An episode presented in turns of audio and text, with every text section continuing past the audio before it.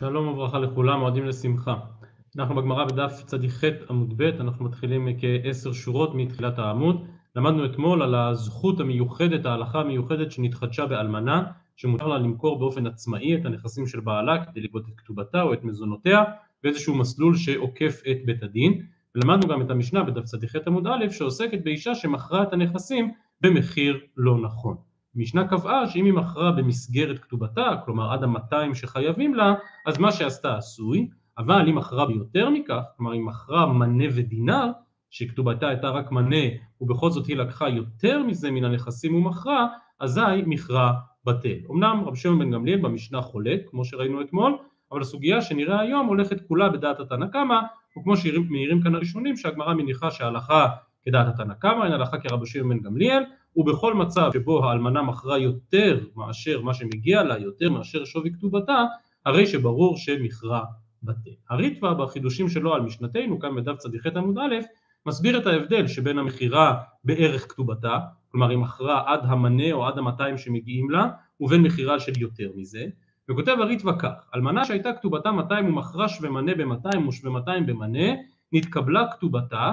פירוש והמכר קיים.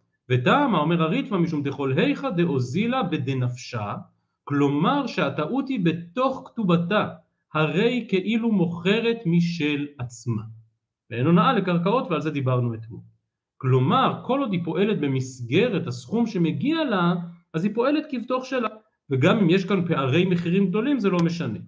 הוסיף הריטב"א ואומר אבל היכא דאוזילה בדייתמי, דהיינו במה שהוא יותר מכתובתה, הוויה כשליח, וחוזר המכר בכל שהוא כדאיתא בסייפא.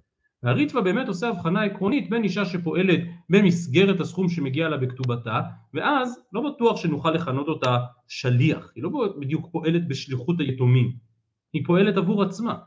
אבל במקום שבו היא מכרה יותר מאשר שווי כתובתה, על כורחנו שבעצם הפעולה שלה היא כמו שליח, וזהו הנושא שבו אנחנו עוסקים היום. הסוגיה שלנו עוסקת כל כולה בדיני שליחות ובדגש על מצב שבו השליח לא ביצע בדיוק את מה שביקשו ממנו. השליח שינה ממצוותו של בעל הבית, השליח לא ביצע בדיוק את המשימה שבעל הבית הטיל עליו. עכשיו שוב, לכאורה, מה העניין שמיטה אצל הר סיני? מה הקשר בין הדבר הזה לבין משנתנו? אומרת הגמרא, או עוד פעם, הגמרא לא אומרת את זה, אבל זאת ההנחה שגלומה לכל אורך הסוגיה ולאור דברי הריטב"א היא מובנת, שבאמת יש מצבים מסוימים או יש בחינה מסוימת במשנתנו שבאמת אפשר לראות את אותה אישה כשל... כשליחה, כשלוחה של היתומים ואז יש מקום להסיק ממשנתנו על דיני שליחות באופן כללי. וכאמור זהו הנושא שלנו להיום, שליח ששינה ממצוות משלחו, שליח, שליח ששינה מדברי משלחו. אז כאמור אנחנו בגמרא בדף צ"ח עמוד ב', תשע או עשר שורות מתחילת העמוד. אומרת הגמרא היא באה להו. אמר לי זבין לי לידך ואזל וזבין לקורא. אדם איש, עסקים גדול, יש לו הרבה נדל"ן, יש לו הרבה קרקעות, והוא ממנה שליח שימכור עבורו מן הקרקעות. הוא אומר, אני זקוק לכסף, תמכור בבקשה ליטך. כלומר, מבקש ממנו למכור חלקת אדמה מסוימת, חצי דונם. הלך השליח ואמר, עד שאני מוכר חצי דונם, אני כבר אמכור דונם שלם. איך אתה יכול למכור דונם שלם? זה לא שלך. אתה קיבלת רשות למכור חצי דונם, איך אתה יכול למכור דונם שלם? ואזל וזבין ליקורא. שואלת הגמרא, מהי?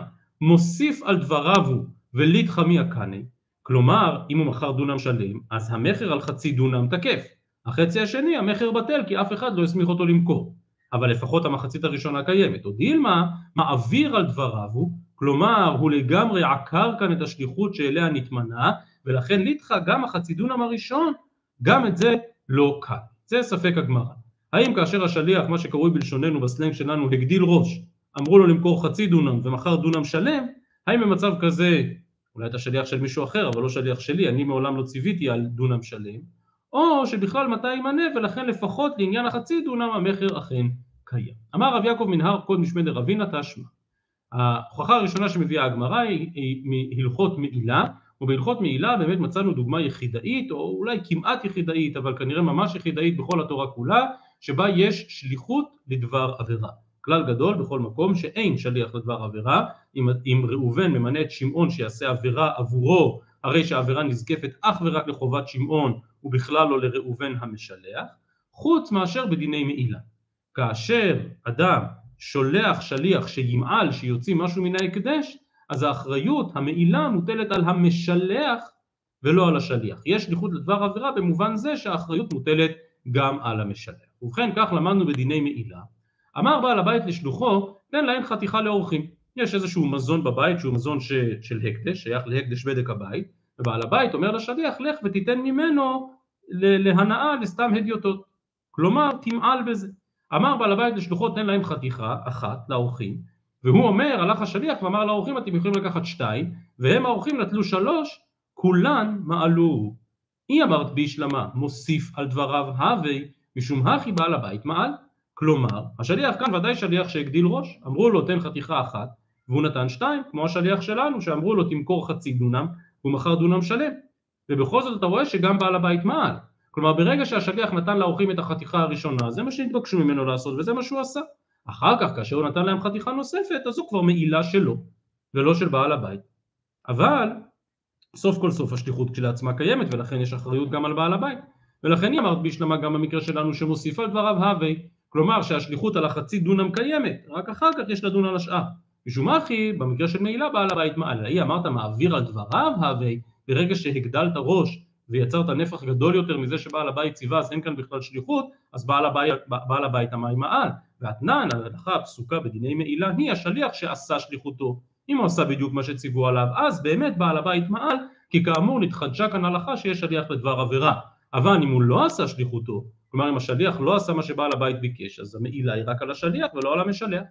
עונה הגמרא או דוחה הגמרא ואומרת ככה במאי עסקינן שהשליח אמר בפירוש, דאמר להוא תלו אחד מדעתו של בעל הבית ועוד חתיכה אחת, זה לא בעל הבית לא אמר לתת לכם אבל אני אומר לכם תיקחו ובאו האורחים ולקחו גם את החתיכה השלישית ולכן נפסק שכולם מעלו כי בעל הבית מעל בחתיכה הראשונה, השליח בשנייה והאורחים בשלישית אם נשליך את זה למקרה שלנו, אם יבוא אותו שליח למכירה ויאמר בעל הבית ציווה עליי למכור רק חצי דונם את החצי הדונם השני אני מוכר מדעתי. טוב, במקום כזה ברור שהמכירה על החצי דונם הראשונה תקפה המכירה על החצי דונם השנייה בטלה כי את זה לא ביקשו ממנו לעשות.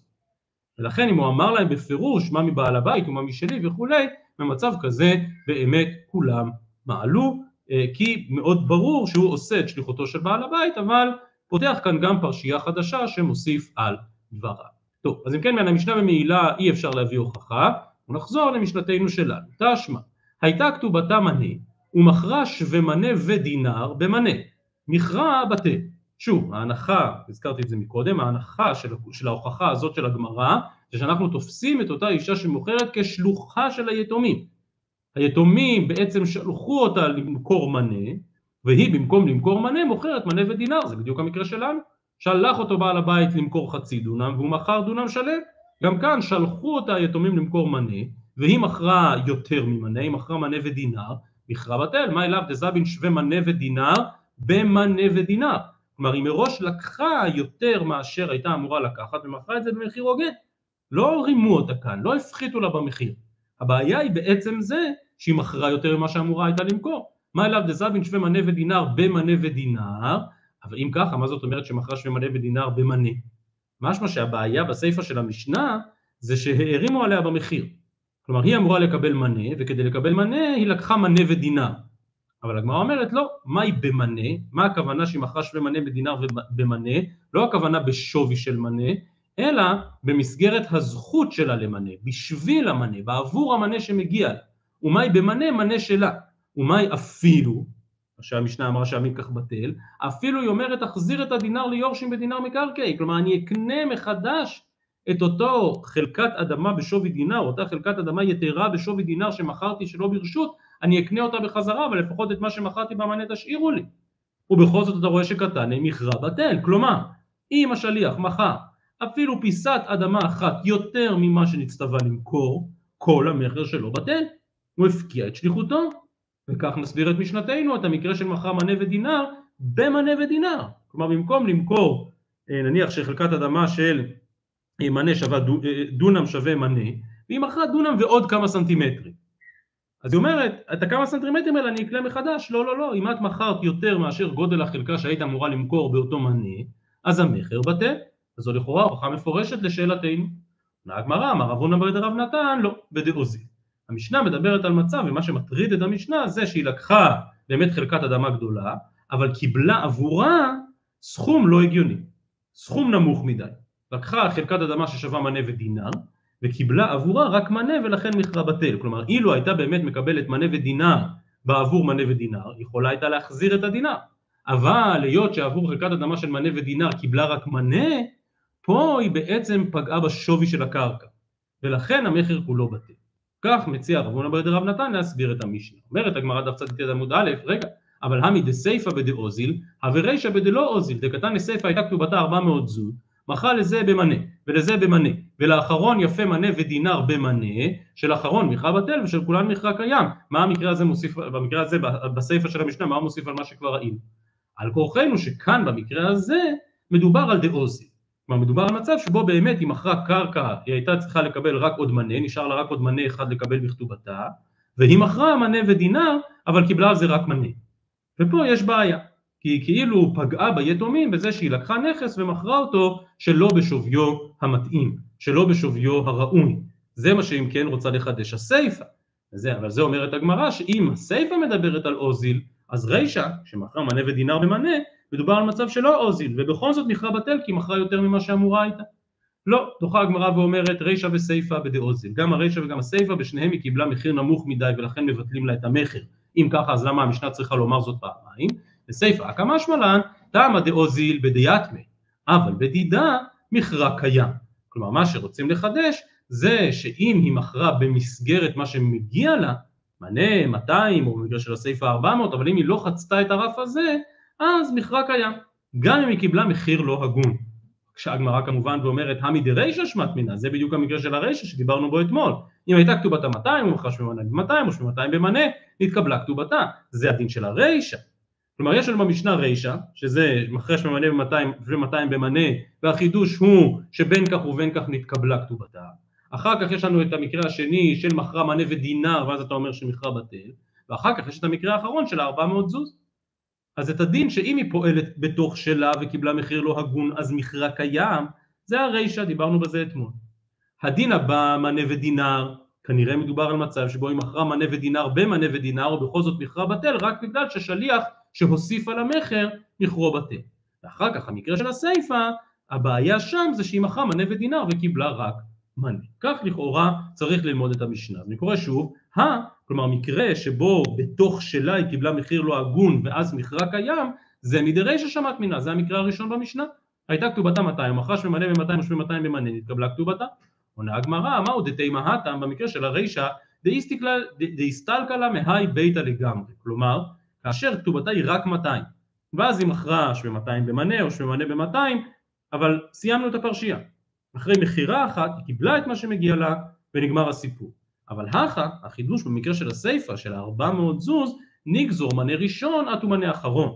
כלומר היות שבמנה האחרון היא פספסה והיא מכרה מנה ודינר במנה, אז אולי ממילא נבטל את המכר גם על המנה הראשון, כי יכול להיות, אם נדייק ממש בלשון המשנה, המשנה מדברת על מצב שבו כתובתה היא 400, והיא מכרה לזה במנה ולזה במנה, רגע, אז היא קיבלה רק 200, ולאחרון יפה מנה ודינר במנה.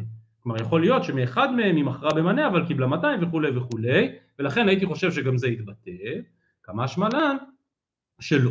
כמה שמלן שבאמת כל עוד היא פועלת בתוך שלה אז מכרה יהיה קיים אבל אם מכרה מנה ודינר וקיבלה עבורם מחיר לא הוגן כלומר קיבלה עבורם מחיר פחות מן הערך האובייקטיבי אז באים היתומים ומבקשים לבטל את המחיר בסוף כל סוף לא הצלחנו להוכיח אז מה יהיה הדין בשליח רגיל שמכר יותר ממה שנצטווה, האם המכר כולו בטל, או שרק אותה חלקה שהוא הוסיף בתהילה, אבל מה שהוא נצטווה למכור בכל זאת קיים. ובאמת, היות שלא פשטנו את הספק, אומרת הגמרא, ואיכא דאמרי, הא לא תיבא אלך, היכא דאמר לי זיל זבין ליליתך וזבין לי קורא, דוודאי מוסיף על דבריו הווה. כלומר, הנה חינמי, כמו שרצינו לומר, שהוא נצטווה למכור חצי דונם, הלך ומכר דונם שלם, אז המחצית הראשונה מכורה, כי זה מה שהוא התבקש לעשות, המחצית השנייה לא מכורה, על זה באמת אין ספק.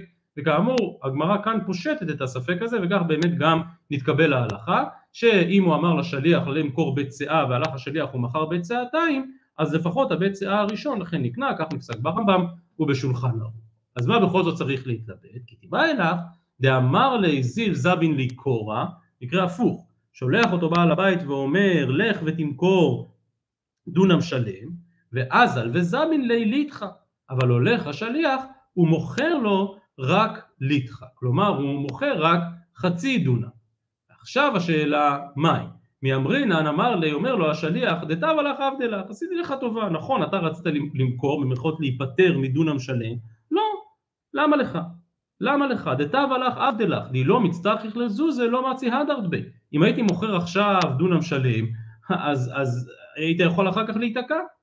ולכן אני עשיתי לך את מה שעדיף לך, עשיתי לך את מה שטוב לך, מכרתי מכירה מינורית יותר של חצי דונם בלבד. דתיו הלך עבדלך, די לא מצטרכי לך לזוזי, לא מציע הדרת בי. כלומר, אם, אם אני אמכור דונם שלם ואקבל עבורו עשרת אלפים שקל, מה יש לך לעשות עם עשרת אלפים שקל? והיא לא מצטרכי לך זוזי, אתה תראה שאתה לא צריך כל כך הרבה כסף מזומן. ועכשיו לא תוכל לעשות שום דבר, כי הקרקע כבר נמכרה ואתה נשארת עם כסף מזומן. ולכן יכול גם כאן השליח לבוא ולומר, נכון, אתה מינית אותי למכור דונם, אבל אני מכרתי רק חצי. או דילמה אמר לי, יבוא בעל הבית ויאמר, מה פתאום, לא ניחא לי דלבשוש טרי לוואי. מה שאתה עשית, זה שעכשיו יש לי עסק עם שני לקוחות. כל לקוח זה עסק, זה שכר טרחה לעורך דין, זה יכול להיות שפתאום הלקוח לא ישלם וכולי וכולי, לא נוח לי שיהיו לו כל כך הרבה שטרות ולקוחות. אני מעדיף לעבוד מול אדם אחד, העדפתי למכור דונם שלם לאדם אחד ולסגור את כל הסיפור בעסקה אחת. מה שאתה עכשיו השליח עשית, אולי התכוונת לטובה, אבל מה שעשית זה שבעצם הכנסת אותי לשתי עסקאות נדל"ן. כאשר אני התכוונתי לקיים רק עסקת נדל"ן אחת, אני התכוונתי בבת אחת ובמכירה אחת למכור דונם אחד. לא לי דלבשו שטרי אילבן. טוב, אז מה הדין? אמר רבי חנינא מסורא תשמע, נתן לו דינר של זהב, ואמר לו הבא לי חלוק, והלך והביא לו בשלוש חלוק ובשלוש טלית, שניהם מעלו. שוב חזרנו לדיני מעילה שיש בהם שליחות לדבר עבירה, והמקרה כאן הוא שבעל הבית לוקח דינר של הקדש, ואומר לשליח לך תקנה לי חלוק בדינר הזה. אז אם השליח יעשה בדיוק מה שנצטווה, שוב בעל הבית מעל, יש שליחות לדבר עבירה, והמעילה נזקפת לחובתו של בעל הבית. אבל הלך השליח ובמקום לקנות לו חלוק בדינר זהב, קנה לו חלוק רק בחצי דינר, הביא לו בשלוש חלוק, כלומר שלוש הכוונה חצי דינר, ובשלוש טלית. אמר לו אל תשאל, היה מבצע לא נורמלי שאת אותו חלוק שרצית, במקום לשלם עליו דינר, אני צריך לשלם עליו רק חצי דינר, וממילא נשאר לי עוד חצי דינר, קניתי לך גם טלית, ובמצב כזה שניהם מעלו. כלומר המעילה נזקפת גם לחובתו של בעל הבית, כי הוא שליחותו נתקיימה והוא קיבל את הדינר, הוא קיבל את החלוק, אבל גם השליח מעל. היא אמרת בשלמה שליח כי היי גבנה, עושה שליחותו, הוא מוסיף על דבריו הווי, משום מה כי בעל הבית מעל. כי באמת, מה שבעל הבית אמר שיקרה, קרה. בעל הבית אמר לקנות חלוק, ונקנה חלוק, רק החלוק נקנה בחצי מחיר, אבל נקנה חלוק. משום מה כי בעל הבית מעל, אלא אמרת מעביר על דבריו הווי, כלומר בעל הבית אמר לו חלוק בדינר והוא קנה חלוק בחצי דינר, אז הוא לגמרי ביטל את השליחות, אז למה בעל הבית מעל? למה היא מעל? עונה הגמרא, אחא במאי עסקינן, דאייתי לי שווה שש בשלוש. כלומר, בעל הבית אמר, אני רציתי חלוק ששווה דינר. חלוק שעולה חצי דינר, שווה חצי דינר. כלומר, זה חלוק פחות טוב, זה חלוק פחות איכותי. ולכן, במצב כזה,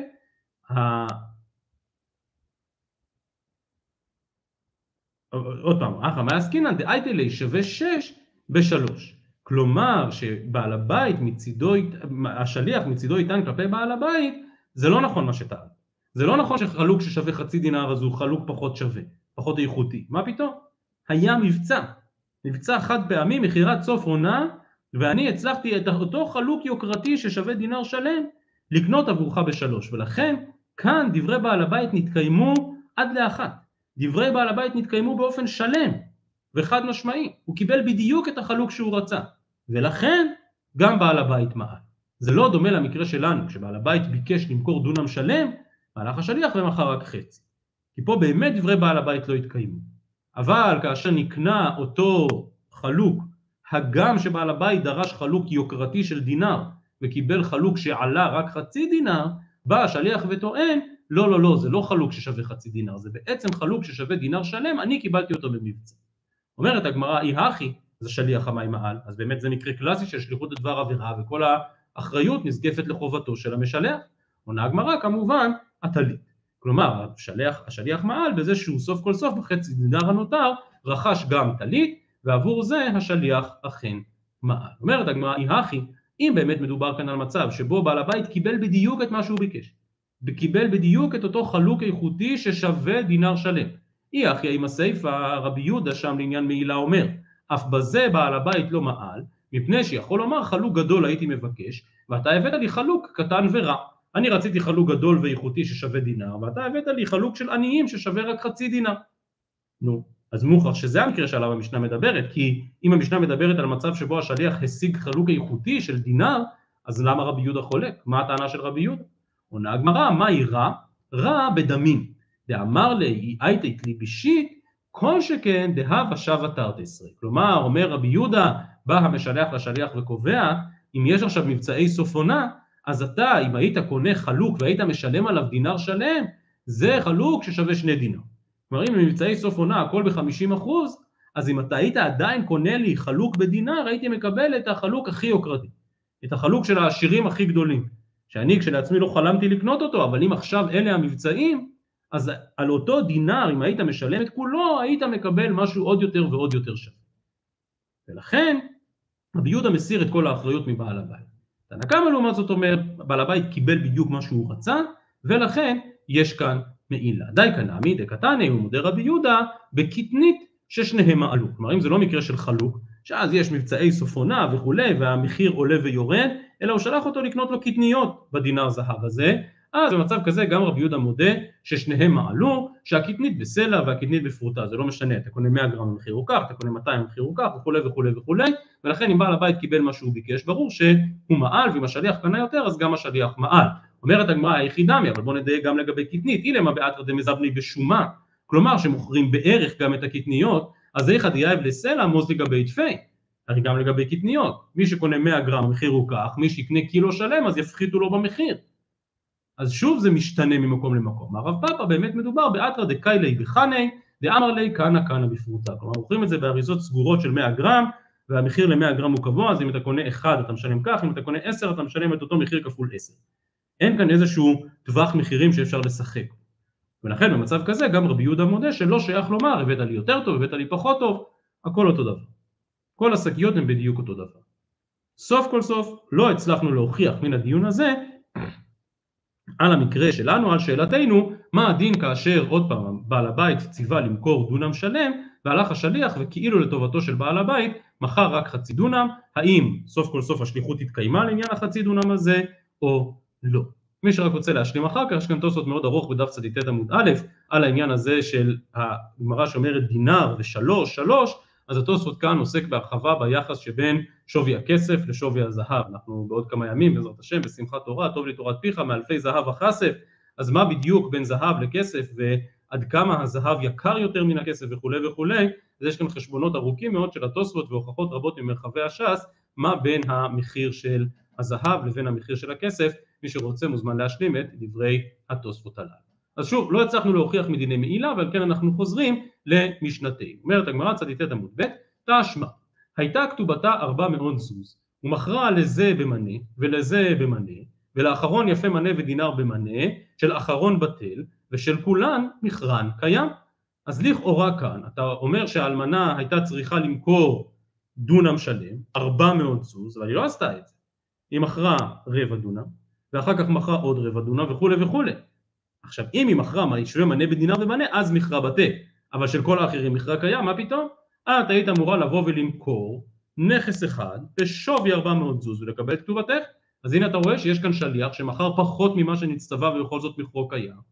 אומרת הגמרא לא לא לא זו ודאי לא הוכחה כי תאמר רב ששת ברדי רביתי כמו מיד נראה את זה בסוגיה בקטיני החנמי בקטיני כלומר הבעל לא השאיר קרקע אחת גדולה ששווה 400 זוז ואותה האלמנה צריכה למכור הבעל השאיר חלקות אדמה קטנות וצריך כל אחת מהן למכור במנה כדי להגיע בסופו של דבר ל-400 זוז ולכן במקרה כזה זה לא קשור למקרה של בעל הבית שאמר למכור דונם והלך השליח ומכר חצי פה מראש היא התחילה למכור כל קרקע קטנה בפני עצמה כדי להשלים את חיוב כתובתה.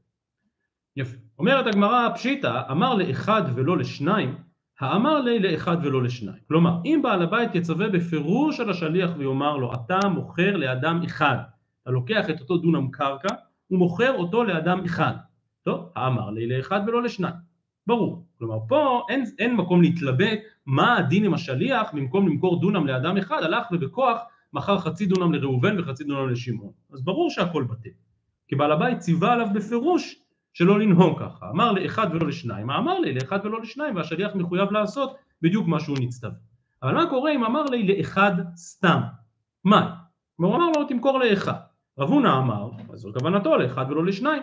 רב חיסדא ורבא ברב הונא דאמרת רביו לאחד ואפילו לשניים, לאחד ואפילו למאה. כלומר אם הוא לא אמר בפירוש לאחד ולא לשניים אלא רק אמר את המילה לאחד, מה שתסתדר, אני רוצה שתמכור דונם שלם, רוצה למכור אותו לאיש אחד, לשניים, שלושה, לארבעה, לי זה לא משנה. איקלה רב נחמן לסורה, ולגבי רב חיסדא ורב רב הונא, אמרו לי כהי גבנה מים, מה דעתך? אמר להוא לאחד ואפילו לשניים, לאחד ואפילו למאה. כלומר הוא אכן מצדד בדעתם של רב חיסדא ורב רב הונא ואומר גם אני הבנתי כמותכם שאם אמר לאחד הנה חינמי אפשר למכור גם לשניים. אמרו לי אף על גב דתאה שליח? וכאן יש מחלוקת בין הראשונים על איזו טעות בדיוק מדובר, מה בדיוק הם שואלים אותו. אבל ברור שאם השליח טעה בין במחיר או, או קיבל מחיר לא הגון וכולי, אז האם גם במצב כזה אתה אומר שהמחיר קיים? אמר להוא, דטעה שליח לא כאמינא. לא, לא, אם השליח לגמרי טעה ולגמרי שיבש את המחיר שאמורים לקבל, פה גם אני מודה ששליחותו בטלה. אמרו לי, והאמרמר אין הונאה לקרקעות, ובהתאם למחלוקת הראשונים שהזכרתי, מה זה בדיוק תא שליח, אז נחלקו כאן בין רש"י וטוסות מה הקושייה. רש"י מבין שהקושייה היא מן המשנה שאומרת שאין הונאה לקרקעות. אבל זה לא, לא ברור מה המשנה הזאת קשורה לענייני שליחות. ולכן התוספות שולחים אותנו לסוגיה בסוף בר המציע, אגב עניינים שקשורים לבר מצווה וכולי, ששם נאמר באופן ספציפי שאין הונאה לקרקעות במצב כזה של שליח שטעה במחיר. השיב להם ואומר, הנמילי, אותה הסוגיה מדברת על איך דטעה בעל הבית. כשבעל הבית מראש אמר לו תמכור את הקרקע במחיר בשווי כזה וכזה, מסתבר שבעל הבית טעה ועל זה אתה אומר אין הונאה לקרקעות. אבל טעה שליח, אם השליח קיבל מחיר לא, לא נכון, אז אומר לו המשלח לתיקוני שידרתיך ולא לעבודי. כלומר כאן ברור שהשליח עיוות ממה שרצה המשלח ולכן העסקה בכלל בטלה כי השליח לא עשה את שליחותו. ומנת אימרא דשנה בין שליח לבעל הבית, כלומר מי אמר שאמות המידה לטעות של השליח שונות מאלה של בעל הבית, שכן זה מה שאתה אומר, אם בעל הבית אמר לך תמכור באלף והלך השליח ומכר באלף, אחר כך התברר שאלף זה מחיר שיש בו הונאה גמורה, זה מחיר יותר מדי נמוך, טוב אין הונאה לקרקעות, אבל אם השליח בלי שבעל הבית ציווה עליו הלך וקיבל מחיר לא נכון, אז השליחות בטלה. מי אמר שיש הבדל כזה?